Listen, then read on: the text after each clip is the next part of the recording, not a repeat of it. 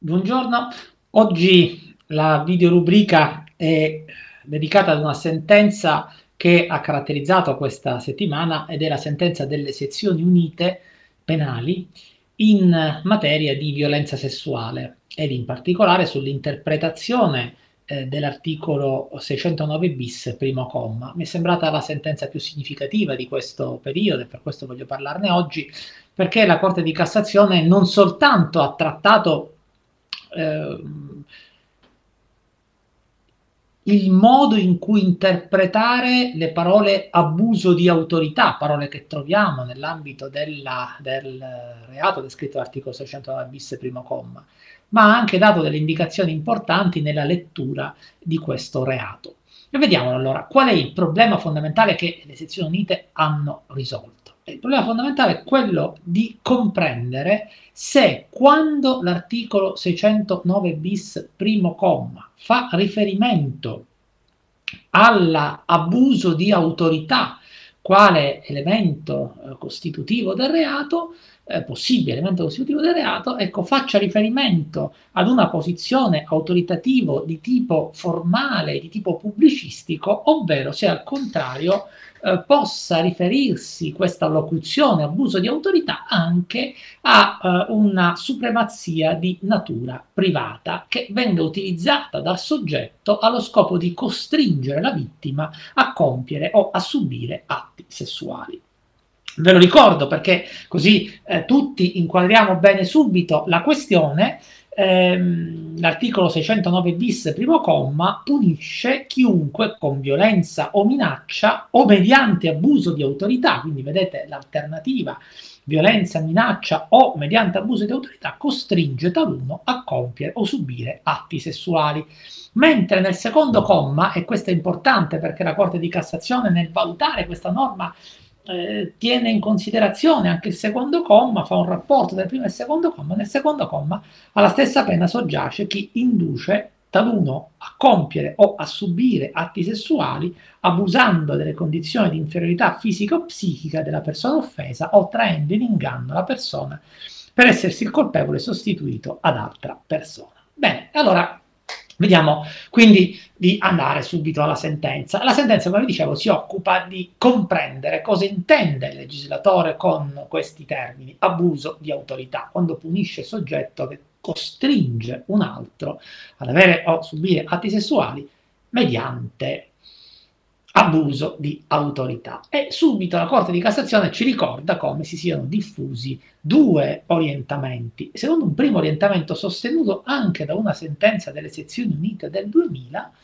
ecco, secondo questo primo orientamento eh, la nozione abuso di autorità presuppone una posizione autoritativa di tipo formale e di tipo pubblicistico. E infatti la Corte di Cassazione in quella sentenza del 2000 escluse la rilevanza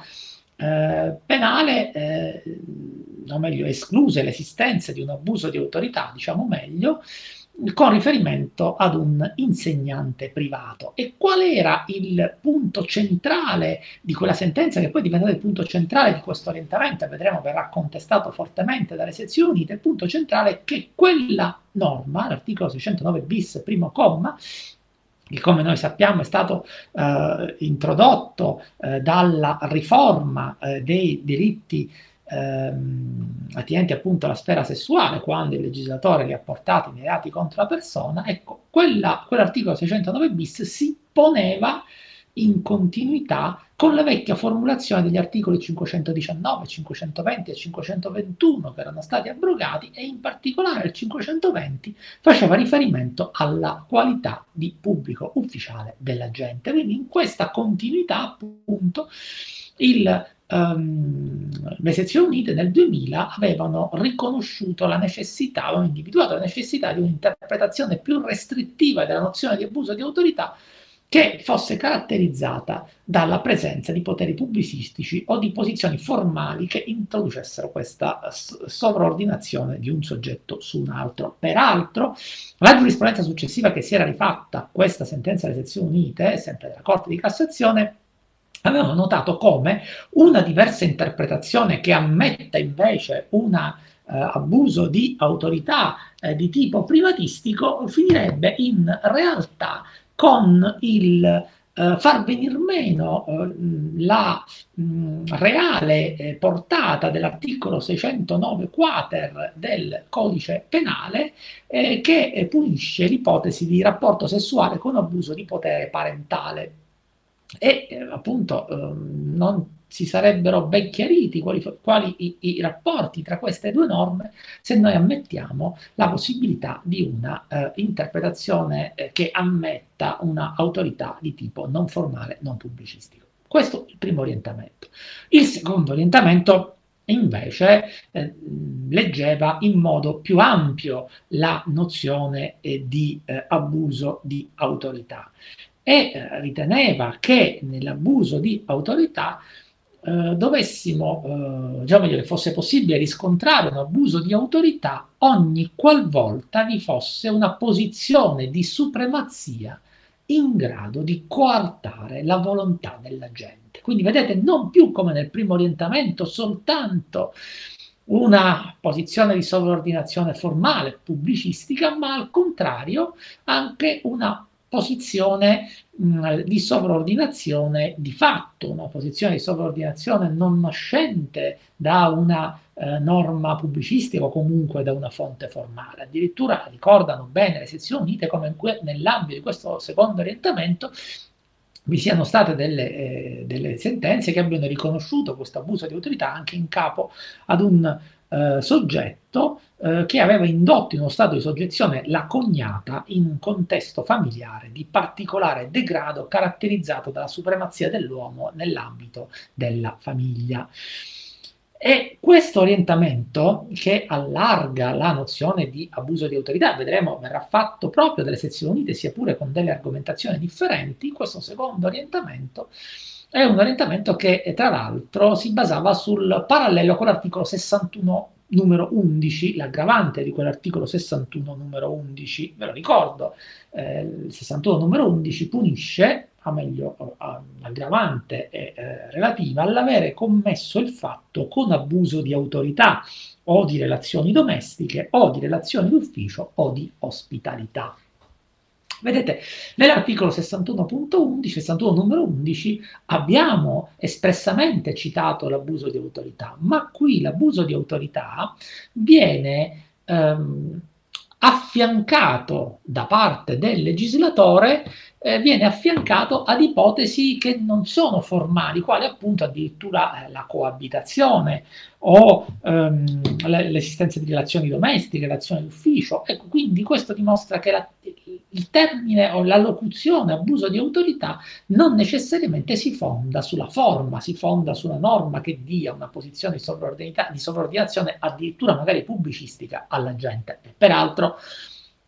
ricordo alle sezioni unite come l'aggravante di quell'articolo 61.11 si eh, possa eh, regolarmente applicare anche a questa fattispecie. E così nel solco di questo orientamento troviamo delle eh, decisioni della Corte di Cassazione che per esempio eh, ritengono esistente il reato di articolo 609 bis, 609 eh, bis, sì, primo comma, con riferimento all'abuso sessuale commesso dal superiore gerarchico su una dipendente di una ditta che impiegava entrambi, quindi evidentemente in una posizione di carattere privatistico, ecco appunto Vediamo il ragionamento delle sezioni unite. Le sezioni unite, come vi ho già anticipato, aderiscono a questo secondo orientamento. Ritengono che non sia necessario per l'applicazione di questa fattispecie una sovraordinazione di tipo pubblicistico, di tipo formale, eh, ma al contrario è sufficiente una posizione di tipo sostanziale e vedremo addirittura neanche derivante necessariamente da una disposizione di norma, ma andiamo per ordine. La, le sezioni unite ritengono che per poter eh, interpretare la nozione di abuso di autorità sia necessario partire dalla formulazione dei due commi dell'articolo 609, come vi dicevo, dalla struttura, diciamo meglio, dei due commi dell'articolo 609 bis del codice penale. Perché queste due norme sono molto differenti differenti. La prima norma è caratterizzata da una violenza sessuale costrittiva, in cui il soggetto passivo eh, pone in essere o subisce un evento non voluto perché viene annullata o comunque limitata la sua capacità di azione e la sua capacità di reazione, quindi una costrizione che fa venir meno la sua capacità di decisione, la sua capacità decisionale, la sua capacità di azione. Invece, il secondo comma, la violenza sessuale induttiva, sia quando la gente persuade, quindi non costringe, ma persuade, persuade la persona offesa a sottostare ad atti che altrimenti non avrebbe compiuto, strumentalizzando la sua vulnerabilità. Quindi in entrambi i casi si agisce sul percorso formativo della volontà della gente, eh, della persona offesa, diciamo meglio, che però eh, nel primo caso, nel primo comma, è una volontà completamente compressa, coartata, nel secondo comma invece è una volontà che viene indotta, una volontà che viene che esiste, ma che è stata eh, indotta dalla gente. Due situazioni molto diverse. E quando il legislatore ha inquadrato l'abuso di autorità nel primo comma, lo ha fatto affiancando questo abuso di autorità all'ipotesi di violenza e all'ipotesi di minaccia. Perché, ve lo ricordate, l'abbiamo detto all'inizio, il primo comma punisce il soggetto che costringe il soggetto ad avere subire rapporti sessuali mediante violenza, minaccia o abuso di autorità. Quindi questo abuso di autorità ha uno spazio interpretativo, uno spazio applicativo che è diverso dalla violenza, che è diverso dalla minaccia. Certo, talvolta, ricordo la sezione unita, la distinzione è molto labile, però quello che noi interessa è che il legislatore, quando ha fatto riferimento all'abuso di autorità, quando ha voluto inserire l'abuso di autorità affiancandolo alla violenza, affiancandolo alla minaccia, ha inteso evidentemente ampliare l'ambito di operatività della fattispecie. Ha inteso ampliare l'ambito di applicazione della fattispecie fino a ricomprendervi delle condotte in cui il soggetto è costretto a subire o a compiere questi atti, ma non perché sia coartato dalla violenza o dalla minaccia, ma perché sia coartato a causa di una posizione di subordinazione in cui si trova a causa del contesto relazionale esistente tra le parti. Vedete, un contesto relazionale esistente tra le parti caratterizzato da una posizione di sopraffazione, che però non è violenza, che però non è minaccia. Allora il legislatore aveva inteso ampliare l'ambito di, di operatività della fattispecie e quindi non eh, può ritenersi che questo abuso di autorità debba coincidere con l'abuso di autorità pubblicistico, proprio perché la razio sembra proprio differente. E infatti, dopo aver preso questa posizione, il, le sezioni unite provano a giustificare ulteriormente questa eh, loro eh, posizione. E ci dicono che anzitutto eh, la posizione eh, che era stata sostenuta dalle sezioni unite nel 2000 e che vedete viene abbandonata quindi da questa sentenza del 2020 del 1 ottobre 2020 eh, si fonda anzitutto sul rapporto esistente, o meglio sulla continuità storica esistente tra la norma del 609 bis primo comma e la norma del 520 codice penale abrogato 609 bis che vi dico è stato introdotto appunto, ricordavo, dalla legge di riforma. E però in realtà questa continuità storica viene negata dalle sezioni unite, o meglio viene ritenuta poco significativa perché oggi il 609 bis trova una collocazione sistematica completamente differente, la violenza sessuale è inserita nell'ambito dei diritti contro la persona e non contro l'onore, e questo è fondamentale, ha cambiato completamente il modo di essere della fattispecie. Ed inoltre è stato costruito questa fattispecie come reato comune, non come reato proprio, quindi vedete da un punto di vista della struttura il eh, confronto storico non è particolarmente rilevante, ma al contrario eh, ci spinge ad una eh, idea di maggiore tutela, proprio perché il legislatore ha ritenuto di dover tenere in considerazione i reati contro la persona, di inserirlo nei reati contro la persona, va data ampia rilevanza a questo abuso di autorità. Secondo elemento, elemento di carattere sistematico. quando la legge ha voluto, quando il codice, quando i reati hanno voluto eh, ridurre eh, l'ambito di, l'ambito di operatività di alcune fattispecie ad alcuni soggetti, in particolare pubblici ufficiali, lo hanno fatto espressamente, come è avvenuto per esempio in, eh, con l'articolo 608 del codice penale, che è l'abuso di autorità contro arrestati o detenuti, dove espressamente si fa questo riferimento. Mentre, eh, e d'altra parte anche in altre ipotesi, per esempio la norma dell'articolo 671 bis che però è stato abrogato, l'articolo 600 octies, la, il codice, la, la sezione decidono una serie di norme che trovate nella, nella sentenza, nella decisione 571, 600, 601 che ehm, circoscrivono l'ambito di applicazione soltanto ai pubblici ufficiali o a determinati soggetti. Mm. Inoltre eh, ricorderete senz'altro come uno degli elementi su cui si fondava la prima interpretazione, l'abbiamo visto poco prima, è quello del, eh, del, scarso ambito di operatività che resterebbe l'articolo 609 quater e delle difficoltà che vi sarebbe di coordinare l'articolo 601 bis, la violenza sessuale, con l'articolo 609 quater, quella caratterizzata dal, dal rapporto parentale. E però le due norme, ricordano le sezioni unite, sono completamente differenti. Anzitutto c'è la clausola di riserva, che quindi lascerebbe la possibilità di applicare la, l'altra la fattispecie più grave, ma quello che più conta è che l'articolo 609 quater è stato pensato per i minori e quindi lì non si richiede la costrizione, proprio perché i soggetti sono soggetti minori, quindi la struttura delle fattispecie è una struttura profondamente differente. E poi la razio di tutela è ci spinge, ed è il terzo elemento, ci spinge a ampliare la nozione di abuso di autorità. La norma è stata collocata dalla riforma nell'ambito dei reati contro la persona per difendere la persona, per difendere il soggetto passivo, per difendere la vittima della violenza. E se noi aderissimo a questa interpretazione resterebbero escluse dalla punibilità rapporti derivanti eh, da eh, norme privatistiche o rapporti privatistici o rapporti di mero fatto. E le sezioni unite ci ricordano quanto sarebbe grave che restassero esclusi i rapporti di lavoro dipendente, addirittura rapporti di lavoro irregolare, per esempio, ovvero anche situazioni di supremazia che sono comunque riscontrabili nell'ambito sportivo, nell'ambito religioso, nell'ambito professionale, nelle comunità, nelle associazioni, nei gruppi di individui. E quindi vi sarebbe una eh, diminuzione di tutela perché in tutte queste fattispecie eh, si potrebbe eh,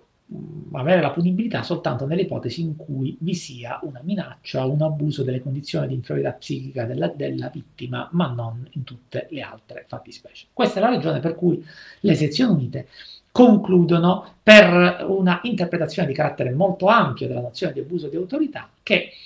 non è circoscritta a quella di natura pubblicistica o di natura formale. Ma c'è un secondo problema e così ci abbiamo verso la conclusione. Un secondo problema, che è quello relativo alla necessità o meno che sussista una fonte formale che attribuisca una posizione di autorità. Eh, cioè l'autorità privata, va bene, abbiamo detto di sì perché le sezioni hanno appena affermato di sì, ma autorità privata solo quando deriva dalla legge o anche quando deriva da un rapporto di fatto. E qui le sezioni unite ampliano correttamente, a mio parere, la, eh, l'ambito di operatività dell'articolo 609 bis eh, primo comma anche ai, eh, alle posizioni di abuso di autorità quando l'autorità non deriva dalla legge ma deriva anche da una situazione di fatto e dicono le sezioni unite se quello che rileva è la coartazione della volontà della vittima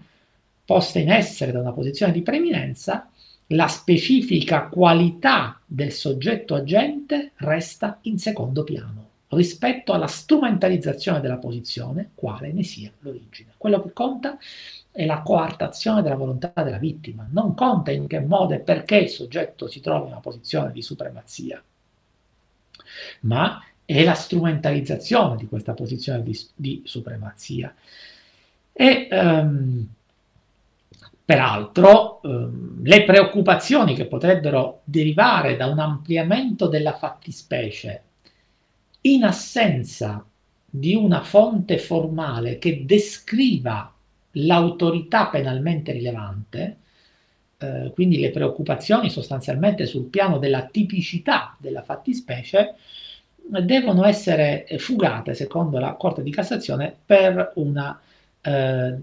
serie di ragioni. Anzitutto insiste ancora una volta sulla razio della legge. La legge, eh, la, 19, la legge 66 del 1996, quando ha introdotto questi reati e ha modificato queste fattispecie, ha spostato nel codice la collocazione sistematica di queste fattispecie portandolo verso i reati contro la persona con questa importante indicazione interpretativa oltre che sistematica, quando la legge lo ha fatto, eh, voleva dare massima tutela a tutti coloro che vengono indotti o costretti a compiere atti sessuali. E quindi una nozione ampia di autorità è perfettamente in linea con questa interpretazione, non soltanto, ma la sussistenza oggettiva del rapporto autoritario, quindi la sussistenza di fatto di questo rapporto, deve essere comunque inevo- inequivocabilmente dimostrata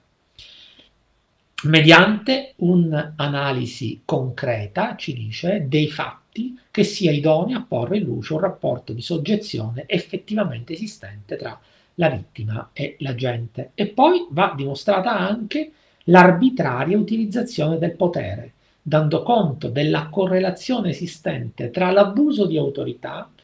e le conseguenze sulla capacità di autodeterminazione del soggetto. Quindi vedete, recupera sul piano probatorio queste esigenze di tipicità, perché dice, le esigenze non sono insoddisfatte proprio perché comunque va dimostrata l'esistenza di questo rapporto di autorità e addirittura in che modo questo rapporto di autorità sia stato strumentalizzato e in che modo si sia posto in connessione con l'induzione della volontà della vittima. Quindi, conclude Corte di Cassazione, per la configurabilità del reato occorre dimostrare non solo l'esistenza di un rapporto tra autore del reato e vittima diversa dalla violenza o dalla minaccia, ma